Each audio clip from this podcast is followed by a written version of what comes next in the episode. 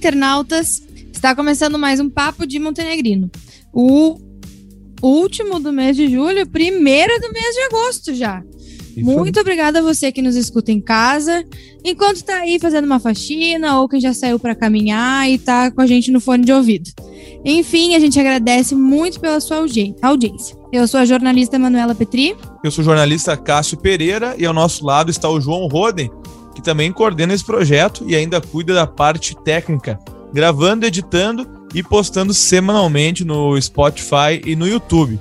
E se você perdeu algum episódio, eh, não só de julho, mas do, dos outros meses uh, de existência desse podcast, é só clicar lá, tanto no Spotify quanto no YouTube, que todos os episódios estão disponíveis nessas plataformas. E se tu chegou agora e não sabe o que é o Papo de Montenegrino, a gente explica. É um podcast onde nós damos espaço para pessoas, ideias, entidades que estejam se destacando, tanto aqui na nossa região ou que levam o nome de Montenegro pra, pelo mundo afora. É um projeto totalmente independente que nasceu porque nós três adoramos ouvir histórias e falar sobre as coisas que são daqui. E vamos aos avisos protocolares antes da nossa entrevista. O primeiro deles é para te acompanhar a gente lá nas redes sociais, né? Então, arroba Papo de Montenegrino no Instagram e no Facebook. E também te inscreve lá no YouTube e no Spotify para receber as notificações toda semana. E caso você queira associar sua empresa, serviço ou produto ao nosso humilde podcast, é só mandar um recado para a gente nas redes sociais e nós vamos negociando por ali, beleza? Chega de recado, chega de avisos e vamos à pauta do dia. Nosso entrevistado de hoje levou sua cordiona para palcos do Brasil inteiro e até fora dele. Daniel Hack iniciou seus estudos aqui na Fundarte, ainda em Montenegro, e participou dos grupos Garotos do Sul e Umuarama. Depois foi alçando voos cada vez mais altos nos Matreiros e também no grupo Quero Quero. Em 1997, o Daniel chegou aos Serranos, que foi sua casa até o ano passado, 2020. Hoje ele conversa conosco sobre essa baita trajetória e sobre um novo momento na carreira. Daniel, é uma baita alegria conversar contigo, seja muito bem-vindo. alegria é minha, antes de mais nada, minha saudação a todos os meus queridos e orgulhosos conterrâneos, tenho certeza disso, os montenegrinos. Tenho e sempre tive uh, uma satisfação muito grande de pronunciar o nome da nossa querida cidade em todos os lugares que fui.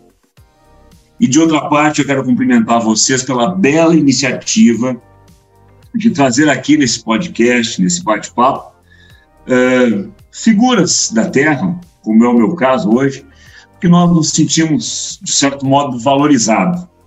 E vocês sabem que quando a gente se distancia da terra onde nasceu, a gente fica com o coração bastante apertado. E eu costumo usar uma expressão de que a gente tem aquela sensação do eterno retorno, né?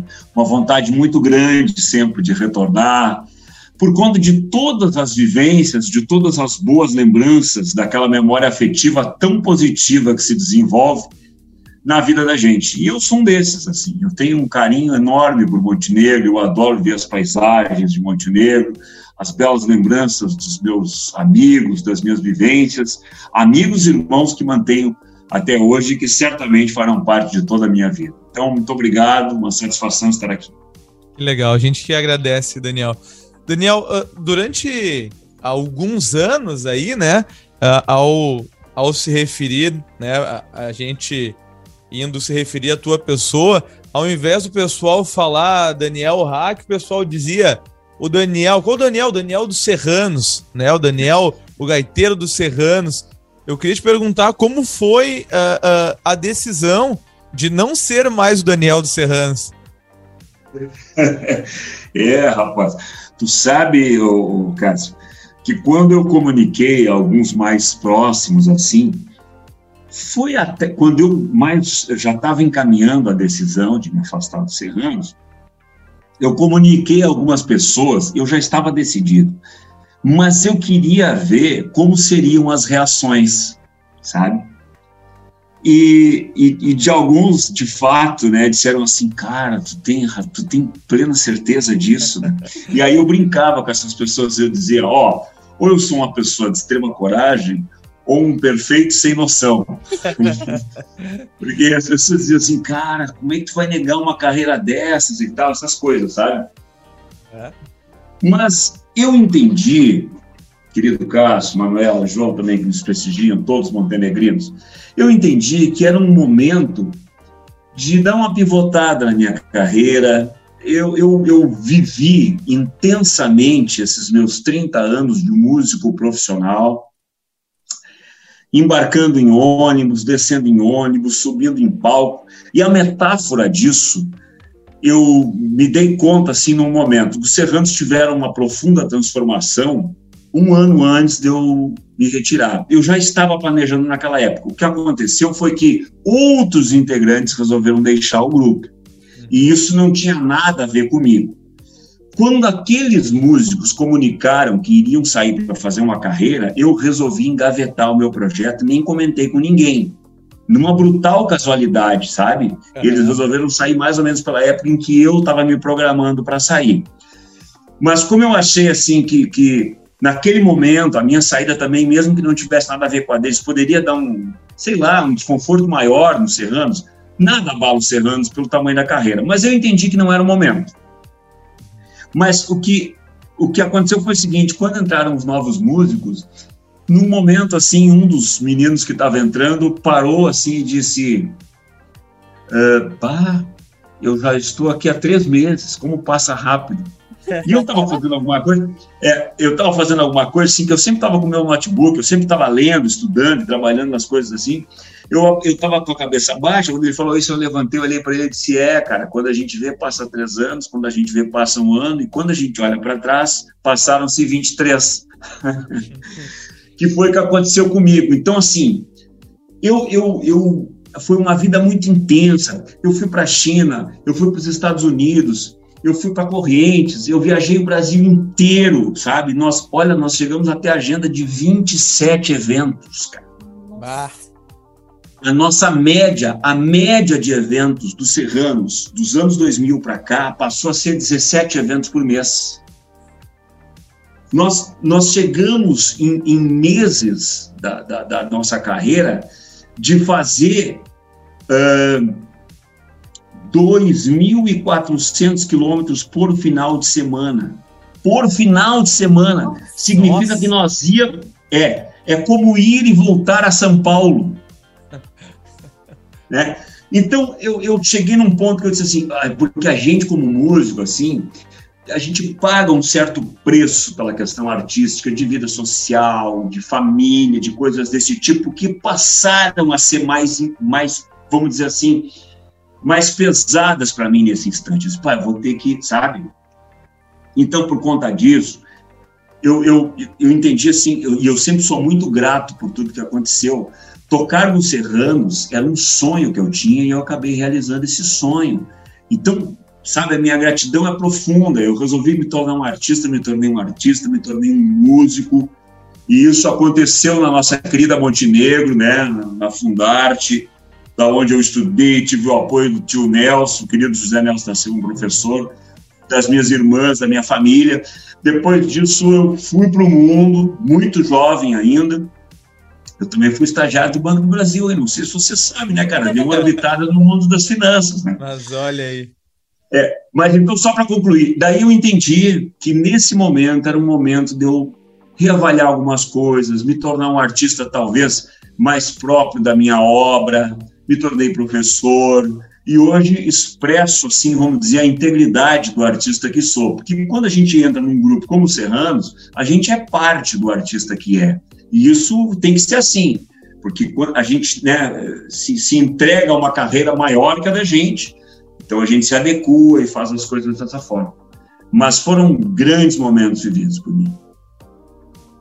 E, Daniel, hoje Uh, a gente percebe que não só tu, como diversos outros artistas, precisaram se reinventar né, na, na pandemia e durante a quarentena, e enfim, e migraram seus trabalhos para as redes sociais. Como é o teu caso, a gente acompanha o teu teu trabalho, no, principalmente no Instagram, divulgando trechos da tua história como gaiteiro, o fandango do Daniel, né? Isso, uh, ensinando técnicas, ensinando técnicas de acordeon, da gaita e falando sobre música em geral, enfim. Uh, é certo a gente dizer que hoje a rede social é o teu palco, assim como o palco de diversos outros artistas? É certo, é corretíssimo dizer isso. E tu sabe que eu ainda não lido assim com a propriedade como eu gostaria de lidar com as redes sociais. Por incrível que pareça, bom, tem duas coisas aí. Eu conservo um certo traço de timidez, embora não pareça. Né? A, a, a minha exposição sempre foi muito ligada à questão profissional. Vender a si mesmo ou projetar a si mesmo sempre foi uma coisa que eu fiz com certo desconforto. Né? Então, eu, por isso eu estou te dizendo que eu ainda não lido como eu gostaria, eu ainda já gostaria de estar mais ativo nas redes e, e me esforço para chegar nisso. Esse é um fator importante. E o segundo, evidentemente, que a pandemia trouxe, que, que, que nos privou realmente dos palcos, né? e o, o lugar que nós encontramos de continuar nos mantendo ativos é exatamente as redes sociais. Acelerou dramaticamente esse processo.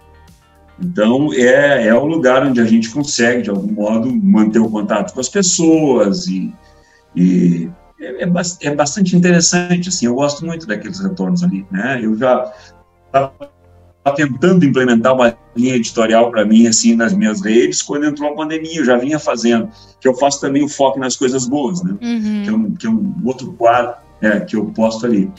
Então, o Fandango Daniel Hack foca nas coisas boas, e depois com o, a minha profissionalização como professor, entrou o quadro Vivendo e Aprendendo, que a gente consegue, de algum modo, compartilhar conteúdos, né? que também é uma tendência desse mundo contemporâneo. Uhum. Então é por aí que a coisa tem andado. Daniel, uh, durante esse, esse tempo de carreira, tu acompanhou de maneira muito próxima ali esse universo dos CTGs, rodeios, festivais, né? Uh, e esse é, um, é, esse é um ramo, é uma área que, que sofreu muito com a pandemia, né? Claro, além, além da questão artística, mas a gente vê hoje os CTGs vazios, né? Muitos, muitas estruturas abandonadas. As casas, assim. as casas de show, né? É, exata, exatamente. O entretenimento, o entretenimento. O entretenimento. É, mas o entretenimento gaúcho, vamos, vamos dizer assim, uh, vai demorar um tempinho para se recuperar depois da pandemia, né? É, eu, eu presumo que sim, né? Porque, bom, as, as, as, transformações eh, já, já, já vinham sendo, já vinham acontecendo, né? O, o, mundo do trabalho também alterou, porque boa parte dessas dos clubes e das, dos CTGs e tal deviam o seu sucesso, a sua administração a profissionais liberais, empresários que, que tinham parte do seu tempo que podiam doar parte do seu tempo, né, de modo filantrópico, para ser a liderança de uma entidade dessas. Uh, isso era dos anos 80, dos anos 90, dos anos 70, era, bem, era isso que acontecia. Já nos anos 90, com a transformação do mercado de trabalho, essas pessoas, todo mundo começou a ter que se dedicar um pouco mais para o seu trabalho, a competição mudou, né, os, os valores se alteraram. E muito dessa gente teve que se retirar dessas casas assim.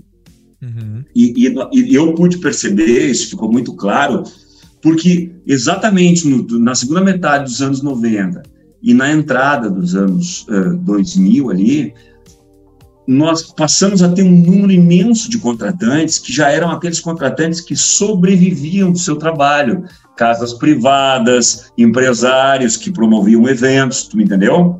Uhum. Então, esse pessoal, assim, o CTG, os clubes também enfrentaram isso. Né? Muita gente começou a ter que se afastar, porque não dava mais e tal e tal. Claro que isso nunca, isso nunca se extinguiu totalmente, mas foi diminuindo, foi arrefecendo, porque aí aquelas pessoas não tinham organizar um baile, cara, dá um trabalho medonho, né? Ai, mas... todo mundo... ah, a, a, a, Manuela já organizou aqui e é um, é um trabalho, trabalho. medonho, né? O que? Vocês fizeram baile aí? É, os meus pais foram patrões, os dois foram patrões de CTG aqui em Montenegro, então essa é uma então, vivência que eu conheço. É, então, exatamente. Então, então, tu sabe o que eu estou falando, né? E aí tu pega, e aí tu pega conjuntos com um cachê maior, como é o caso de Serranos, Monarcas e tal. Pô, eu vivi essa realidade, eu sempre era muito solidário com todo mundo, né? Eu chegava lá, ia conversar com as pessoas e tal, porque isso aí foi uma coisa assim que, que sempre me chamou muita atenção, sabe? Eu, eu sabia que as pessoas faziam isso doando seu tempo, ou porque tinha um filho na, na, instituição, ou porque gostava muito da tradição. E isso, para mim, sempre teve um valor muito grande. Eu sempre. Isso estava no meu campo de avaliação. Bom, então, as coisas, até eu vou te dizer que na minha avaliação, nos últimos tempos, já foi bastante retomada. Muita gente conseguiu voltar, voltou de modo diferente. A parte campeira progrediu bastante. Hoje, um tiro de laço, por exemplo, é um esporte impressionante. Nós chegamos. Pô, quando eu comecei a, tocar, a campeira era uma coisa que entrava junto no rol. Hoje, eu me lembro de eventos que nós tínhamos que começar o, o baile, e era duas da madrugada, e os caras ainda estavam atirando corda, não estavam errando. Então, quer dizer, o movimento se ele reaparece de outras formas, em outras, né? Sim, vai se reinventando. Lugares. Exatamente, exatamente. Agora, é claro que depois da pandemia nós só vamos realmente saber a hora que, que as coisas começarem a voltar, porque certamente algumas coisas vão ficando para trás, infelizmente, né? Dívidas, coisas do tipo, porque as, as entidades, isso tudo depende de, de movimentar a casa, né? É, com certeza. Uh, Daniel, uh, desde que tu começou nessa tua nova fase, um dos teus grandes projetos foi o CD Cordionas e Cantigas. Eu queria que tu falasse um pouquinho pra gente sobre esse projeto. É, para vocês verem assim como às vezes as coisas se organizam também de modo fortuito, né?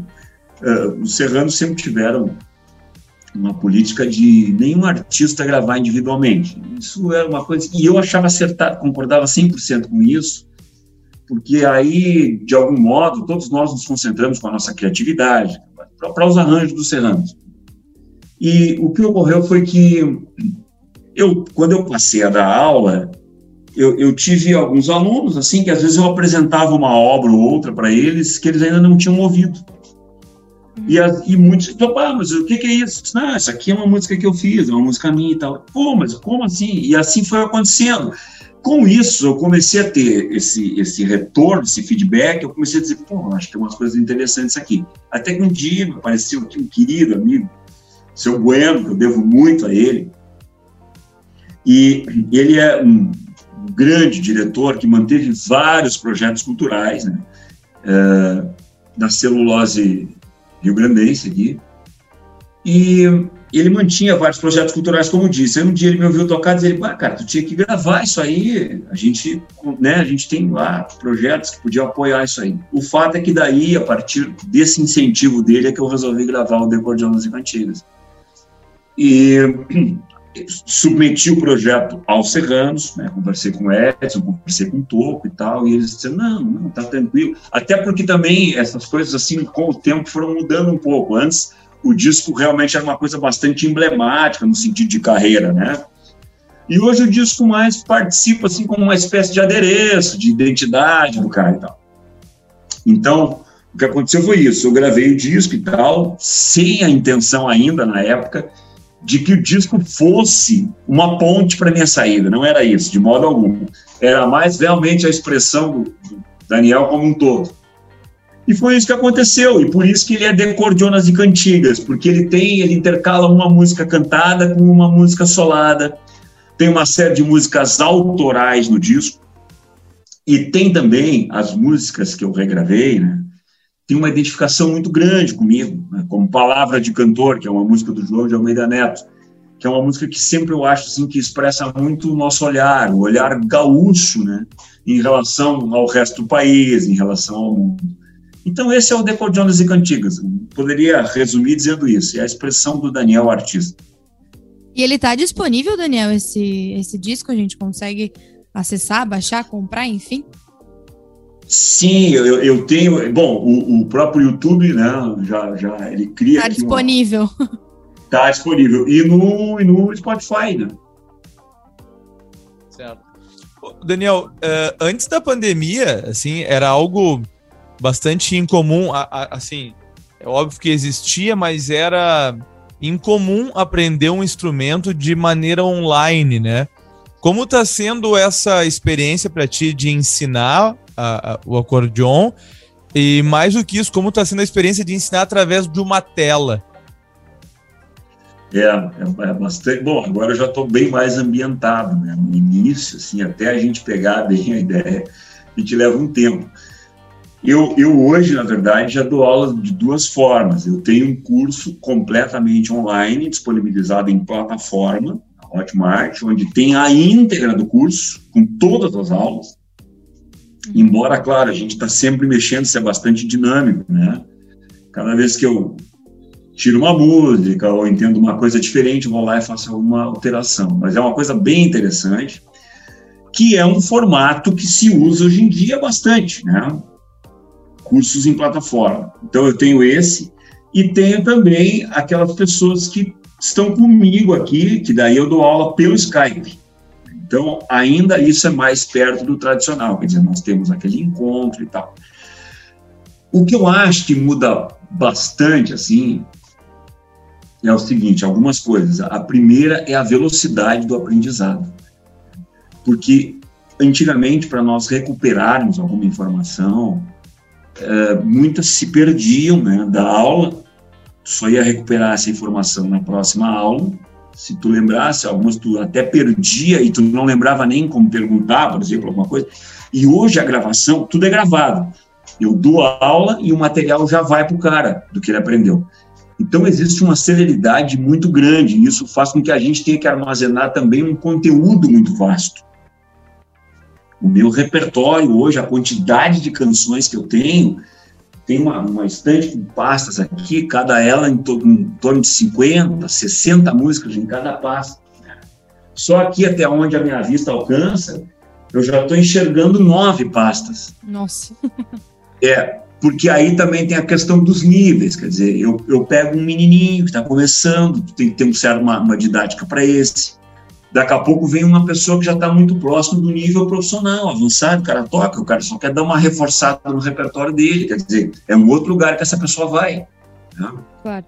E os, os, níveis intermediários, tem pessoas que têm uma certa inclinação para, ah, mas eu prefiro músicas cantadas, que são introduções, tem outros que, não, não, não, eu prefiro solar, daí vem as músicas solar. Então, a vastidão do conhecimento que a gente tem que ter é muito grande. Acho que essa é uma coisa assim fundamental que eu notei. E, e a coisa que eu notei de bastante diferente, assim, que me chamou a atenção do presencial para o, o, o, online, é que no online parece que a gente foca mais diretamente no instrumento, nas questões técnicas. No, aqui, pessoalmente, às vezes o diálogo caminha por outros lugares, assim.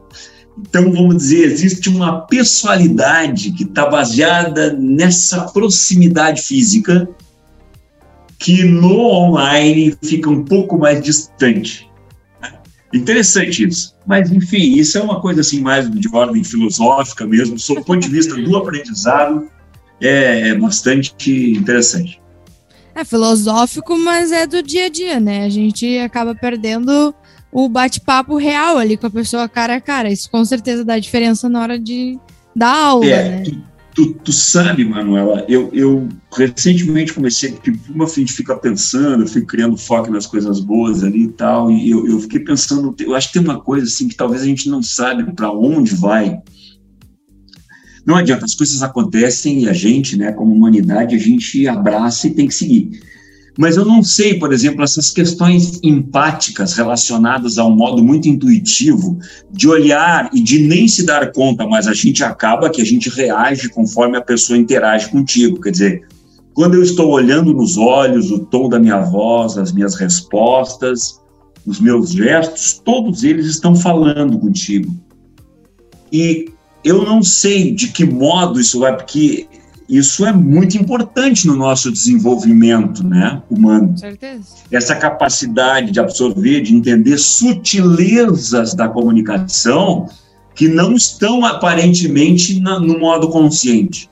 Como a gente não está tendo muito isso, e agora talvez a pandemia tenha até afastado mais as pessoas, eu fiquei pensando, né, que, que eu acho que também isso é muito responsável é, por esse modo grosseiro como as pessoas têm se expressado, às vezes, em discussões pelas redes sociais. Quer dizer, quando eu não tenho o constrangimento do teu olhar ou da tua presença física, é muito fácil eu me tornar um valentão aqui. Então, eu, eu, eu fiquei refletindo sobre isso e de que modo isso pode impactar o nosso desenvolvimento empático e sensível do diálogo. Mas, enfim, isso também é uma só uma divagação, que às vezes eu me debruço a refletir, conversar e é trazer. É assunto lá para o foco nas coisas boas, né? isso aí. Daniel, uh, bom, tu falaste do, das tuas aulas, enfim, da, das, dos desafios que, é, que são as aulas online. E o acordeon, bom, para mim, que sou completamente leiga nisso e para muitos como eu, parece um instrumento difícil, né? É trabalhoso, tem baixo e tem. Bom, enfim, é complicado. Uh, tem uma gurizada nova se destacando nesse instrumento? Tu vê que ele tem um, um futuro promissor no Rio Grande do Sul? Tem, sim, tem uma turma muito boa chegando já com essas com essas novas ferramentas de informação aí. Se tu tiver interesse, Manuel, em aprender, eu conheço um cara que dá aula. Aqui em Montenegro. Então, o chama, chama, chamado, chama, chamado, eu ia dizer que Montenegro tem tem um chamado Juliano Hack, não sei se tu conhece, Daniel.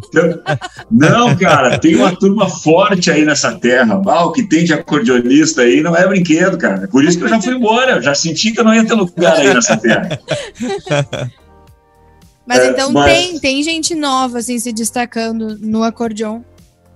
Tem sim. Olha, eu vou te dizer assim, Uh, tem, tem grandes e, e artistas também, e, e, professores chegando, e agora a pandemia também fez isso rebrotar, vamos dizer assim, muita gente se dedicando ao ensino. Eu acho que o sertanejo universitário, por, por conta de ser uma indústria muito robusta da música, deu uma bela contribuição ao instrumento, porque ele acabou entrando né, nessa nova versão da música sertaneja e, e bah, isso aí deu uma vitrine espetacular porque, assim, ó, nos anos 80, quando eu comecei, ele estava fora do cenário da grande indústria, o acordeon. É, ele estava surgindo. Aqui no Rio Grande do Sul, ele era muito forte. Tinha os Serranos, tinha os Mirins, com o Abílio Manique, e o Borghetti. O Borghetti deu uma contribuição extraordinária. Era uma demanda reprimida, costumo dizer. Tinha uma série de jovens que talvez gostariam e quiser e queriam, mas faltava um representante. O Borghetti era a juventude dentro da tradição. Sim. Né? Todo mundo se sentiu representado por aquele cara. Cabeludo, menino, 18 anos, tocando gaita. Então, essas coisas foram acontecendo. Aí, claro, na música, na grande indústria, na música pop brasileira, não, não, não era representativo, ele ainda estava nas, né, nas margens, vamos dizer assim.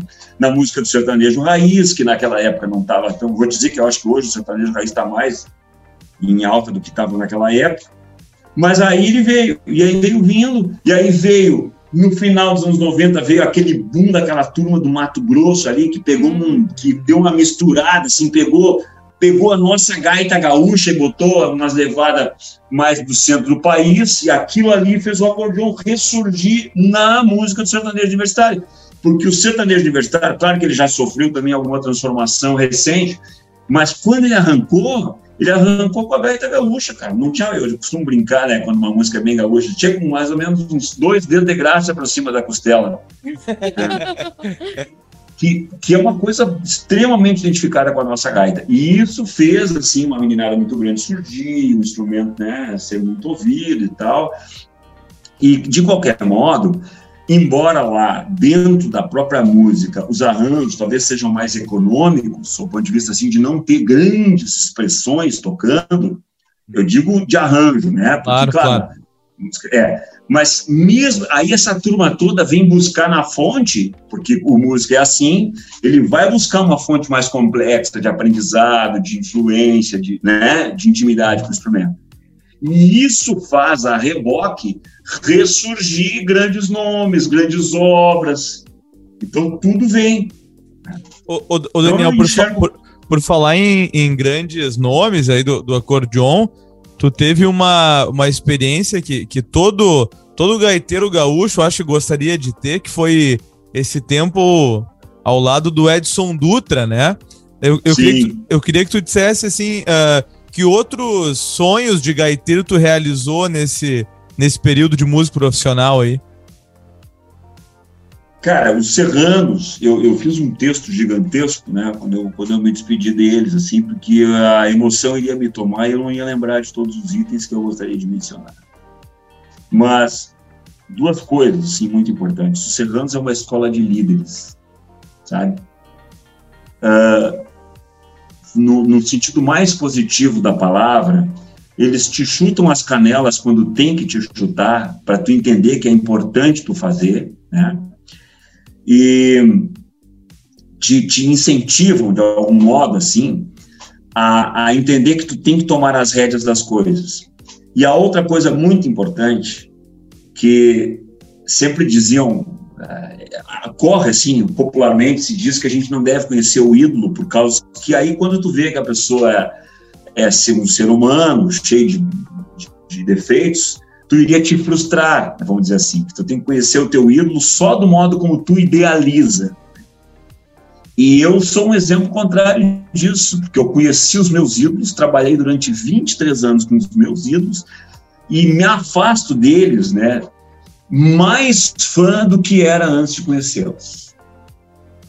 Por conta de que eu consegui entender tudo que aconteceu de tudo que é necessário se fazer quando se é um líder, né?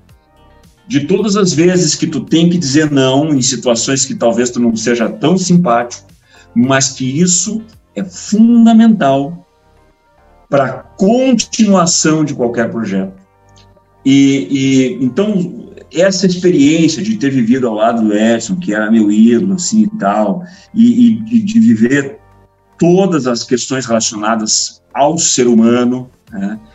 e, e, de poder ter, de algum modo, e, e de um ponto em diante, por exemplo, na nossa carreira, o Edson como um grande amigo e até um confidente, um cara que nós passava assim às vezes horas conversando coisas relacionadas à minha vida particular, à vida particular dele, né? O cara, boa, nós tínhamos, um, nós tínhamos assim tratamentos internos, né? Então eu era o galegão, né? Galegão, tá? é, e ah, quero ter uma coisa para te falar. Isso realmente foi assim uma experiência incrível para mim e uma bagagem, uma bagagem extraordinária que certamente eu levarei para o resto dos meus dias como esse como início para as minhas decisões, para as minhas atitudes, para a minha vida futura. Ah, que legal. Uh, Daniel, para encerrar, eu queria que tu nos contasse quais são os teus projetos e planos a curto prazo, quais os teus planos até o final do ano, para o ano que vem, o que, que a gente pode esperar. É, bom, eu ainda tenho me dedicado aqui de corpo e alma esse projeto musical. Eu tenho estudado muito, eu tenho criado sistemas, formas, né? Porque eu sou incansável nisso quando eu percebo uma dificuldade em algum aluno, eu vou lá, vou lá, resolvo, resolvo, faço mil ideias assim até eu conseguir criar um sistema que aquilo possa se tornar um padrão para outros. Então, assim, foi um ano extremamente produtivo na minha vida, sabe? Eu criei mil coisas, eu tirei um monte de música e revisitei uma série de coisas que eu mesmo tinha criado de música e não lembrava mais. Então, imediato é isso eu agora pretendo uh, gravar uma música. Agora, como disse a minha esposa de um dia, disse: Ah, tudo bem, eu acho que está ótimo, assim, professor e tal. Diz ela assim, mas não, não esquece da tua carreira. Né? Ela falou uma coisa muito interessante. Ela disse assim: Não esquece que o artista veio antes que o professor. É verdade. ela usou essa metáfora para mim. É, é. Então, eu, eu, eu ainda acho assim, e essa a música entrou na minha vida como uma forma de comunicação. Ela, ela, esse foi um traço muito importante. Eu entendi que a música era uma forma poderosa de comunicar. Isso foi, evidentemente, que uma coisa uh, instintiva, inconsciente, depois que eu entendi isso. Então, como projeto futuro, para fechar com a ideia, eu quero lançar alguma música. Os, existem hoje esses formatos alternativos de show mais intimista, com dupla, com trio, e eu vou fazer isso certamente, porque eu consigo expressar muitas das ideias artísticas que tenho fazendo dessa forma.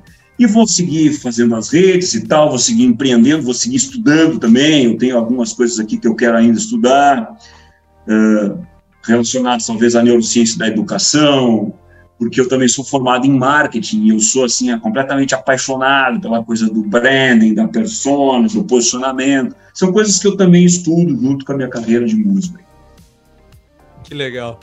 Daniel, que, que, que baita conversa, assim, eu quero agradecer muito pelo teu tempo, tua disponibilidade, uh, dizer que, que Montenegro se orgulha muito da, da tua trajetória e eu sei que a gente vai, vai ouvir muita música boa vinda de ti também. E queria que tu encerrasse uh, uh, dizendo como é que o pessoal, o, o, montenegrino que hoje quer fazer aula de gaita aí com, com o Daniel, te procura onde, como é que faz?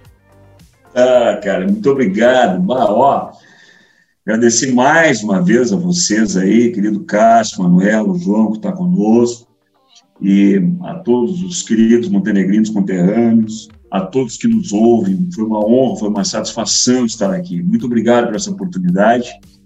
Para me achar é fácil, cara. Vai nas redes sociais, procura Daniel Hack, aí vai achar um alemão, um trovador, tocando gaita, tem uma barbada, só mandar um recado ali que eu não sou tão bom assim nas respostas no sentido de agilidade, mas eu respondo. Eu respondo, em algum momento eu vou responder. Então, fico muito grato, tá? Me procure, vai ser uma satisfação ter toda a turma comigo. Beleza, valeu, Daniel. Grande abraço, viu? Cara, deixa eu só encerrar. Ah, por favor. Me dá essa, por favor. esse permisso, por favor. Claro, à vontade. Um grande abraço à minha mãe, a dona Noélia Schmidt Hack, que foi uma das minhas grandes incentivadoras e é até hoje, sabe, uma pessoa que volta e meia a gente entra num diálogo aqui e ela ainda me dá conselhos, tá? Dos ah, seus mais, do alto dos seus mais de 80 anos. Então, quero deixar assim um afetuoso e longo abraço à mãe, que é sempre muito empreendedora por aí, e, e meu carinho eterno, dona Noé. Ah, que legal. Valeu, Daniel. Um, um grande abraço para ti e, e, muita sorte na caminhada aí. Obrigado, igualmente. Vocês também. Sucesso. Um abraço. E antes de encerrar, a gente tem o Dica daqui. Vocês já sabem, todo mundo já sabe, é aquele quadro onde a gente sempre sugere um montenegrino para ser seguido nas redes sociais, um livro, um restaurante, algo que merece ser visitado, experimentado e outras sugestões. Então, hoje quem começa é o Cássio. Cássio, o que a gente tem para hoje? Manu, eu quero indicar hoje um, um, perfil ali nas redes sociais, mas mais do que isso é uma ideia. É, o trabalho do Giovanni, conhecido como Gijo também aqui em Montenegro, ele montou há algum tempo, um pouquinho antes da pandemia, depois veio a pandemia, teve que mudar um pouco os planos, mas é o fairplay.poker. Então, quem o pessoal que gosta de jogar poker online, uh, ele também já estruturou um espaço físico no centro de Montenegro. O pessoal que gosta de jogar o que a gente chama de live, né, gosta de jogar presencialmente. Então pode jogar online, tem ali as ligas. Uh, cara, eu acho que três ou quatro vezes por semana quem, quem gosta de, de jogar online pode jogar contra as pessoas de Montenegro. Fairplay.poker no Instagram. Uh, confere ali todos os, os torneios, né? Uh, e a partir do momento agora que a pandemia vai uh, vai arrefecendo, né? Que a gente vai, que as pessoas vão se vacinando e tal. O Giovanni está retomando os torneios presenciais, né? Os lives.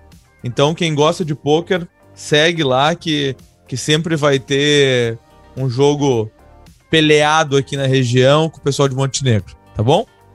Eu, eu, juro que ele falou isso com os olhinhos brilhando, assim, vai voltar a jogar poker. A minha dica, bom, a minha dica não podia ser outra, na verdade, é comida, né, minha gente? Porque é a Manuela falando de, ah, de coisas que gosta. Então, uh, é, não é para quem tá de dieta, na verdade, o slogan dessa empresa é calorias que valem a pena, que é a santa combinação, não sei se se vocês já tiveram o prazer de conhecer, é uma empresa que já está em Montenegro há bastante tempo. Ela é da Fran E ela e a Duda são duas meninas incríveis que tocam esse é, esse projeto de comida deliciosa, que são doces, palha italiana, chocolate quente, bolo de pote. É um, uma coisa mais deliciosa que a outra. Elas estão ali na Tibaúva, na rua Bruno de Andrade, mas na, também nas redes sociais. Então, elas fazem teleentrega e quem quiser experimentar, eu super, hiper indico. Boa, Manu. E assim chegamos ao fim do podcast de hoje, que contou com essa baita entrevista aí do Daniel Hack. Lembrando, todas as quintas, às 10 da manhã, às vezes o João se passa 11. um pouco no horário, 11, 10 e 40 mas assim, mas verdade seja dita. Às vezes atrasa porque a gente não entrega ali a descrição, enfim, então não é, não é a culpa do João, né, o João? Como né? ele não Vamos pode lá. falar, a gente bota a culpa só nele. É, exatamente. Mas como ele, ele tá sem microfone agora, a gente diz que a culpa é dele a culpa é nossa, a gente põe em quem a gente quiser. Então, todas as quintas, no final da manhã, né? Aí. Episódio novo no Spotify, no YouTube. Isso aí, muito obrigado pela atenção. Tchau, Manu. Tchau, João. E até semana que vem. Não esquece de seguir a gente lá nas redes sociais, arroba Papo de Montenegrino. Muito obrigado pela audiência e tchau!